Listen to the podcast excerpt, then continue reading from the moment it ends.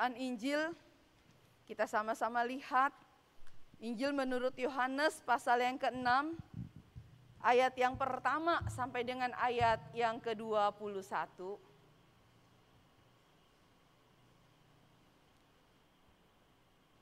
Umat saya undang untuk berdiri dan kita akan melihat dan mendengarkan pembacaan Injil Yohanes pasal 6 ayat 1 sampai dengan ayat yang ke-21.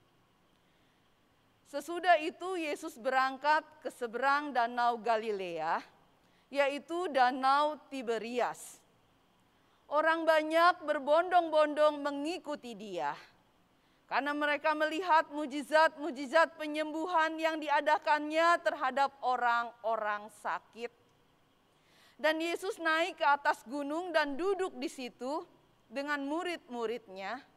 Dan pasca hari raya orang Yahudi sudah dekat.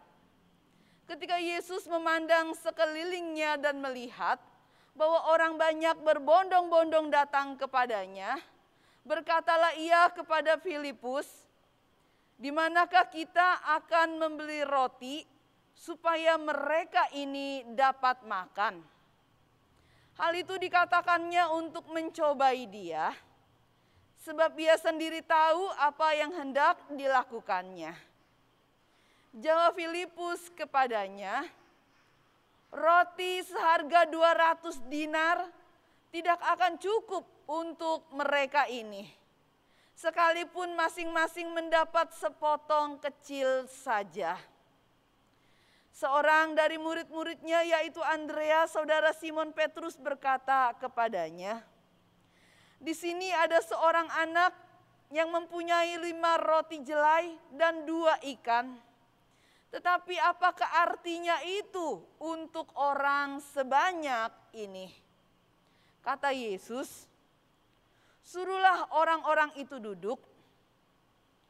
Adapun di tempat itu banyak rumput, maka duduklah orang-orang itu kira-kira lima ribu laki-laki banyaknya. Lalu Yesus mengambil roti itu, mengucap syukur, dan membagi-bagikannya kepada mereka yang duduk di situ. Demikian juga dibuatnya dengan ikan-ikan itu, sebanyak yang mereka kehendaki. Dan setelah mereka kenyang, ia berkata kepada murid-muridnya, kumpulkanlah potongan-potongan yang lebih, supaya tidak ada yang terbuang. Maka mereka pun mengumpulkannya dan mengisi 12 bakul penuh dengan potongan-potongan dari kelima roti jelai yang lebih setelah orang makan. Ketika orang-orang itu melihat mujizat yang telah diadakannya, mereka berkata, "Dia ini adalah benar-benar nabi yang akan datang ke dalam dunia." Karena Yesus tahu bahwa mereka hendak datang dan hendak membawa dia dengan paksa untuk menjadikan dia raja, ia menyingkir pula ke gunung seorang diri. Dan ketika hari sudah mulai malam, murid-murid Yesus pergi ke danau, lalu naik ke perahu, dan menyeberang ke Kapernaum. Ketika hari sudah gelap, Yesus belum juga datang mendapatkan mereka. Sedang laut bergelora oleh karena angin kencang. Sesudah mereka mendayung kira-kira tiga, dua tiga mil jauhnya, mereka melihat Yesus berjalan di atas air mendekati perahu itu, maka ketakutanlah mereka. Tetapi ia berkata kepada mereka, "Aku ini, jangan takut." Mereka mau menaikkan dia ke dalam perahu, dan seketika juga perahu itu sampai ke pantai yang mereka tujui. Demikianlah pembacaan Injil Tuhan kita Yesus Kristus. Berbahagialah setiap kita yang mendengarkan kebenaran firman Allah dan yang memeliharanya dalam kehidupannya. Haleluya.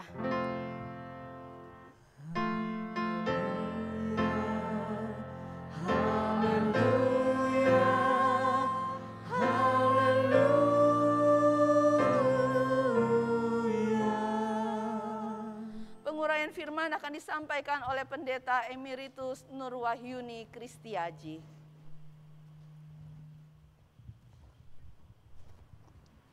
Saudara pernah memperhatikan anak kecil? Yang saya maksudkan anak kecil kurang lebih usia 3-4 tahun.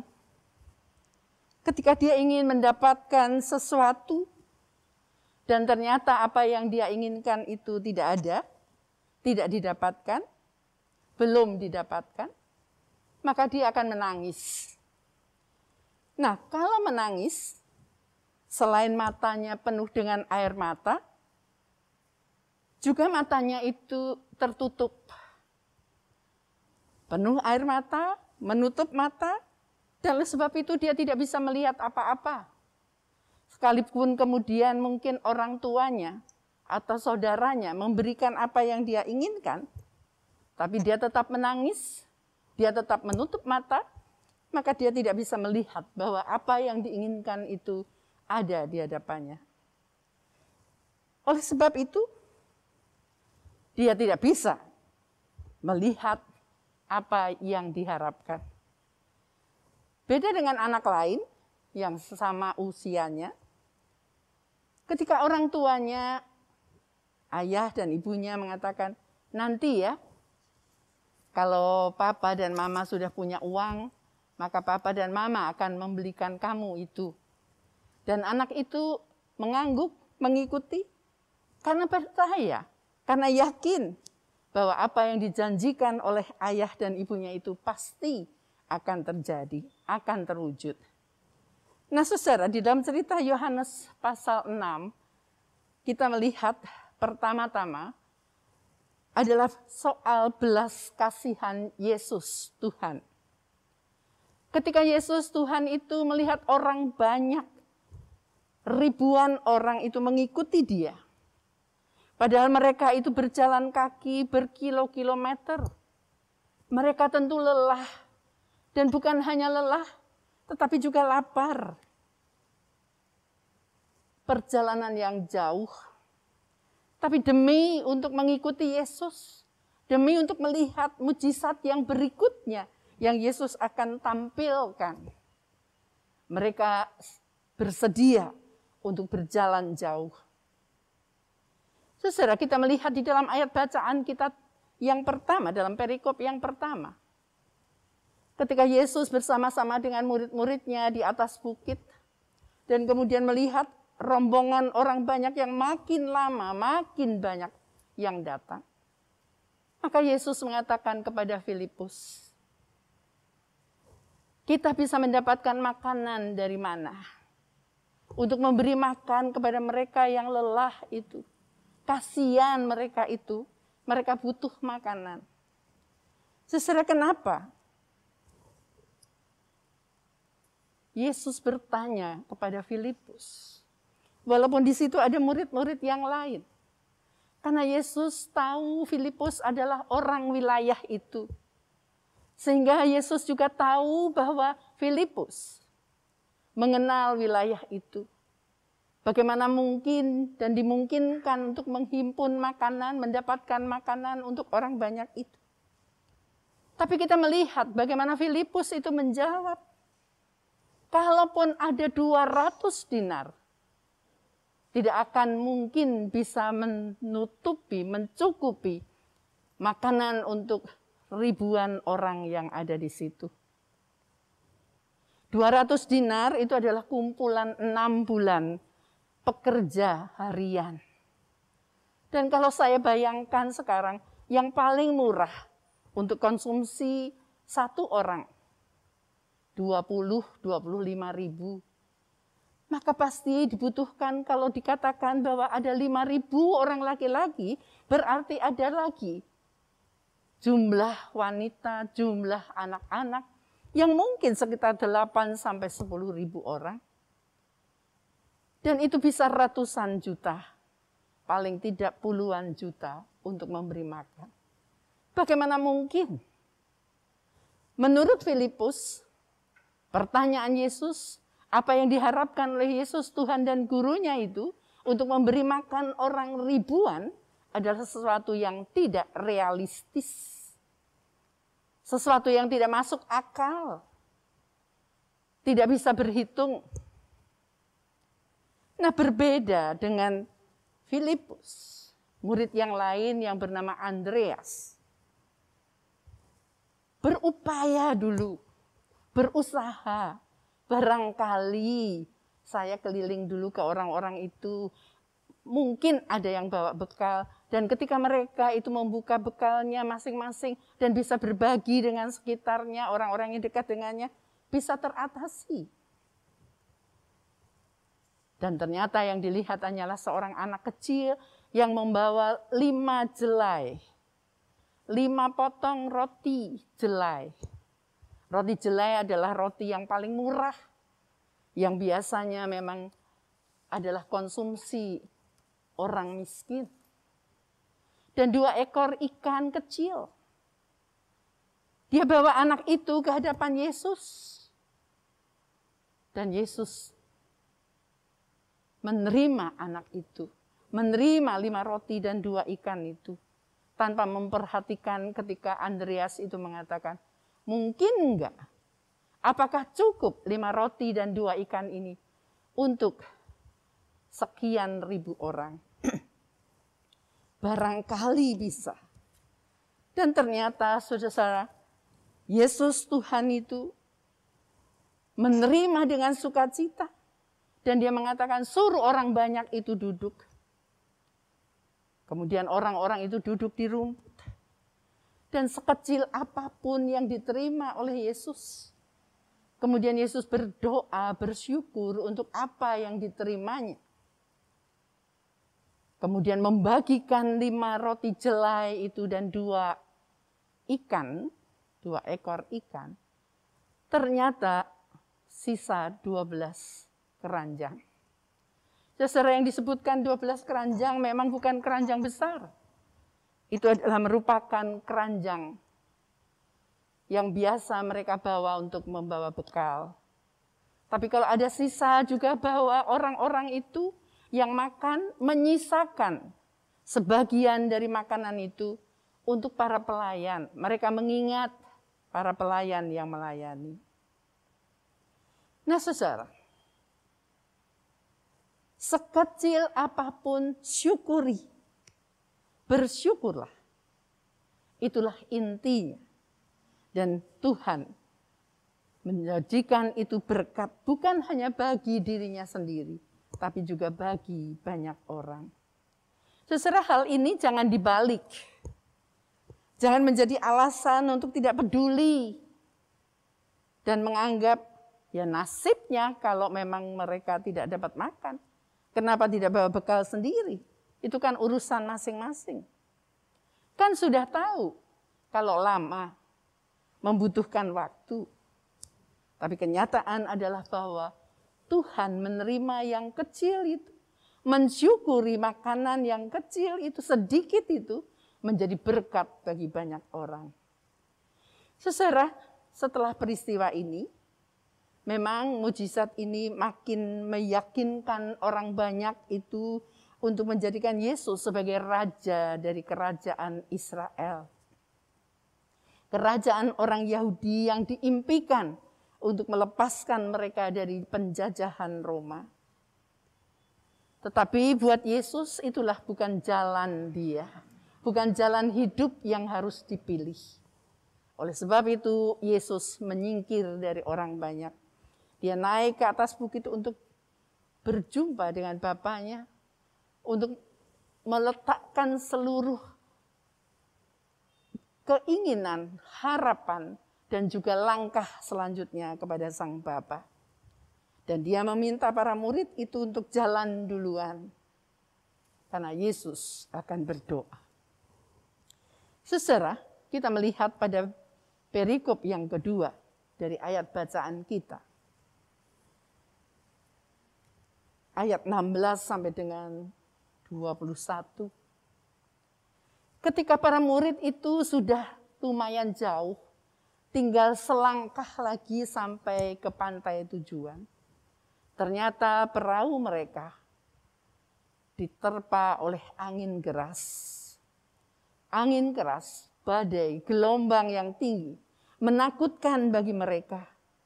Padahal jelas mereka sudah hampir sampai Tapi karena fokusnya, arah pandangnya pada badai itu, angin keras itu, maka mereka tidak melihat pantai yang sudah tinggal selangkah lagi. Dan ketika bahkan mereka melihat Yesus, Tuhan dan gurunya itu, mereka melihatnya itu sebagai hantu yang menakutkan.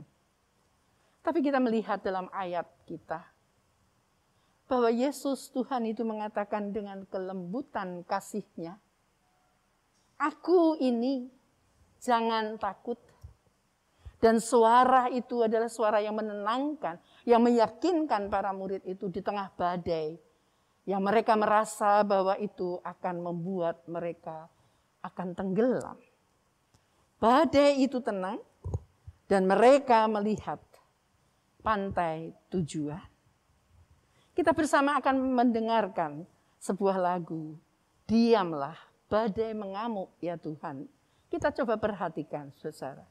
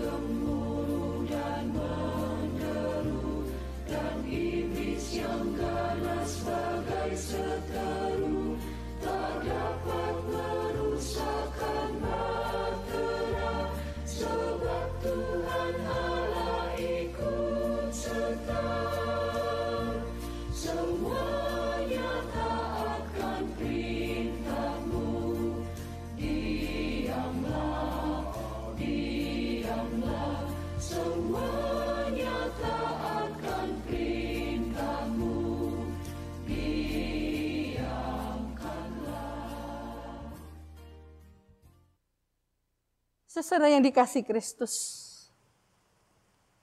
yakinkah dikasih? Sejauh mana merasa dikasih?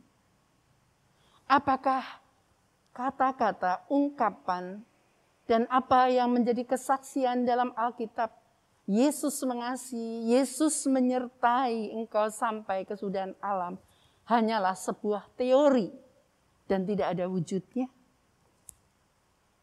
Di situlah letaknya kita seperti anak kecil tadi. Yang matanya tertutup oleh air mata, kesedihan, kedukaan, karena perasaan takut, karena perasaan tidak punya apa-apa, tidak berdaya apa-apa.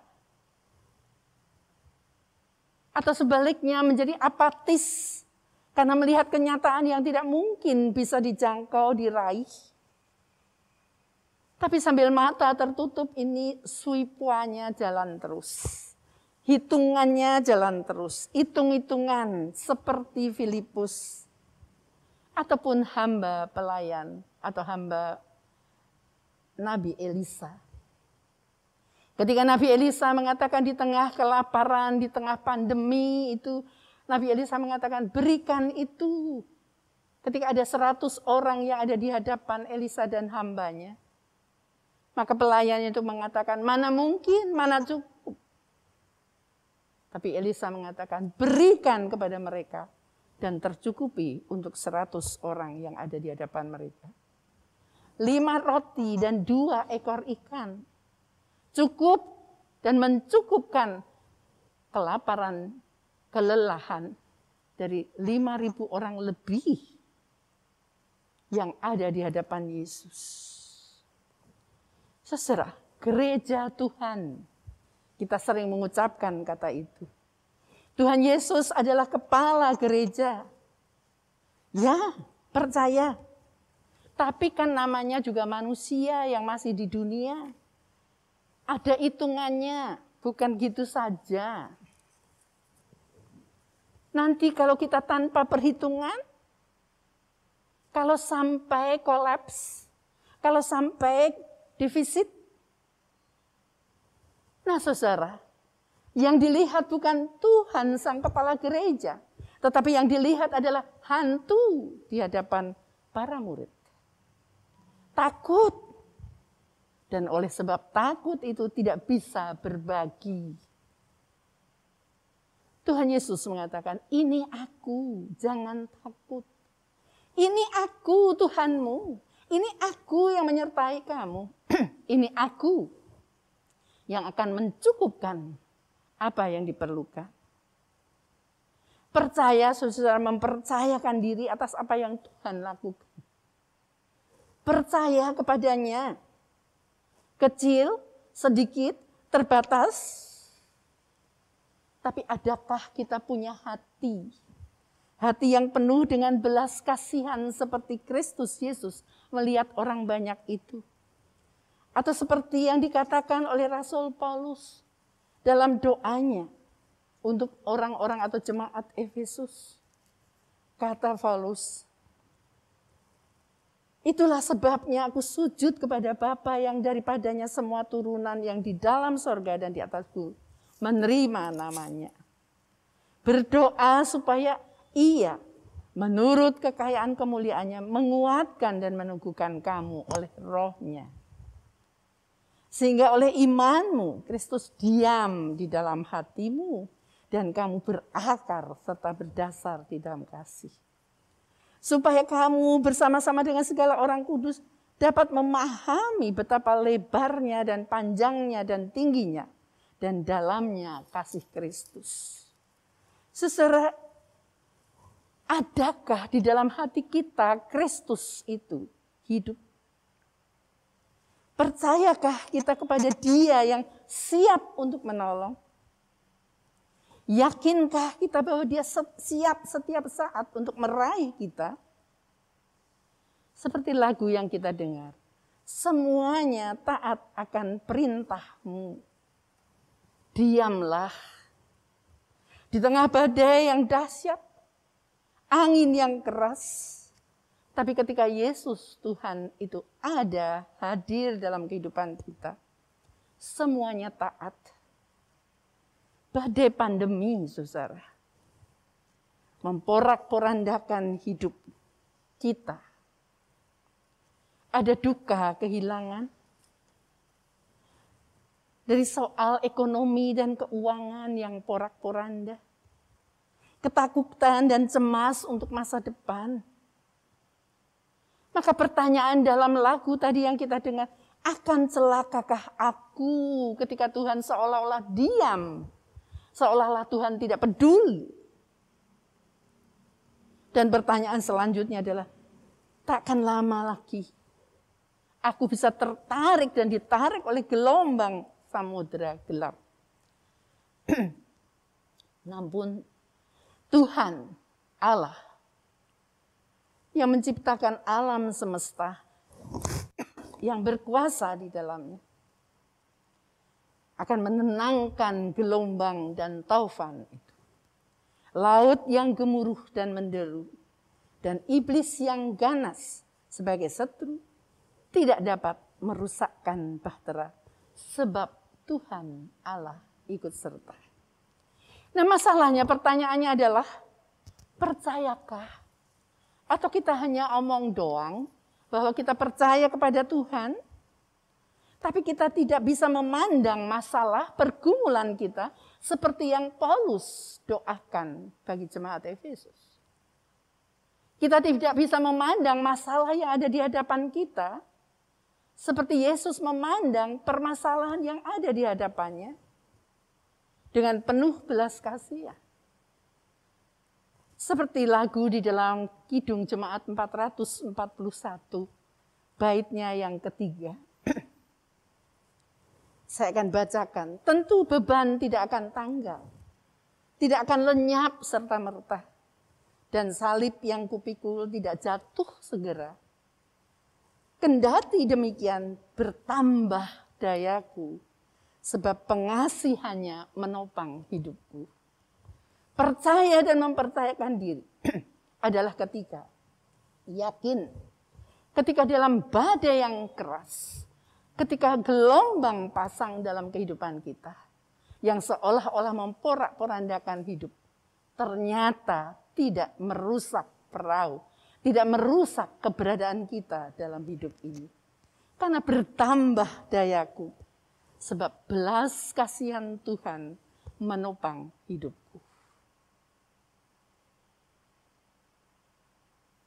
Amin.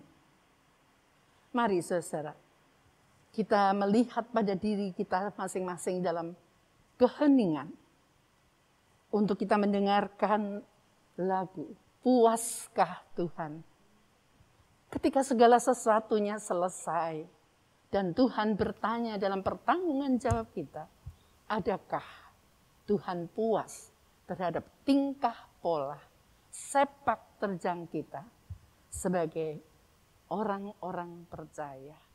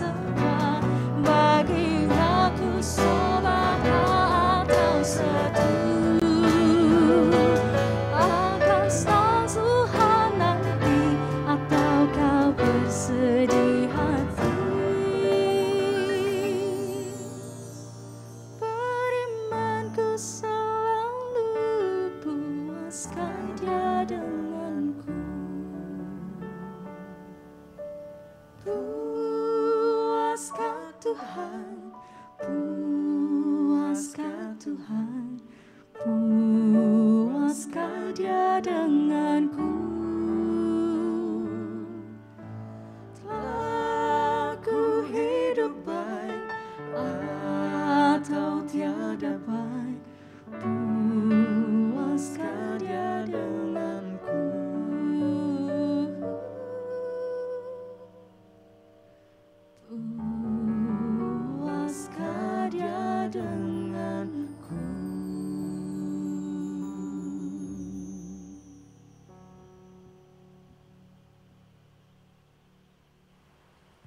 Mari saudara, sambil kita merenungkan, benarkah saya adalah bagian dari orang-orang pilihan Tuhan. Gereja Tuhan. Meyakini benar bahwa Tuhan Yesus adalah sang kepala gereja. Dialah yang memiliki gereja. Dialah sang kepala yang mengatur kehidupan kita. Dan oleh sebab itu, kita mau diatur olehnya. Bukan kita yang menjadi penguasa gereja. Siapa pun kita. Ketika secara pribadi, aku tidak mampu, aku hanya punya ini, tapi aku percaya dan mempercayakan hidupku. Aku percaya dan mempercayakan segala sesuatu yang ada dalam hidup. Maka puaskah Tuhan ketika hari berlalu. Kita bersama-sama berdoa. Tuhan yang mengasihi kami, dikala badai kehidupan ini menerpa.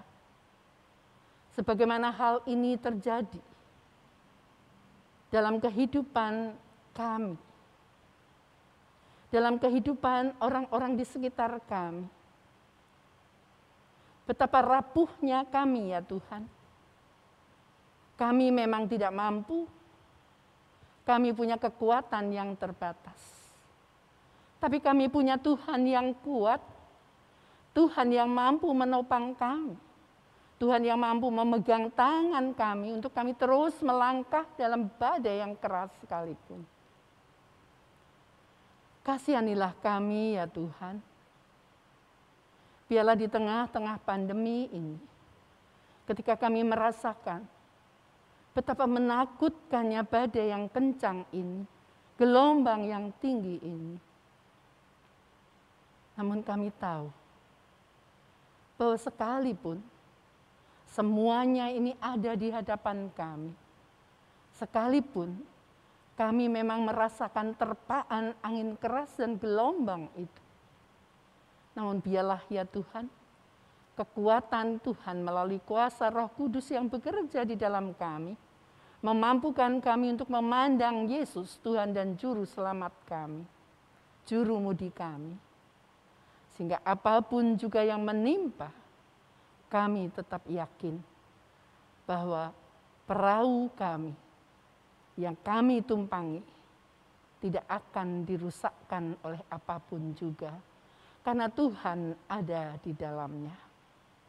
Kasihanilah kami ya Tuhan, kasihanilah jemaat kami, kasihanilah, kasihanilah saudara-saudara kami, kekasih kami, dalam keterpurukan mereka, dalam keter, keputusasaan mereka agar mereka bangkit, bangun dan yakin.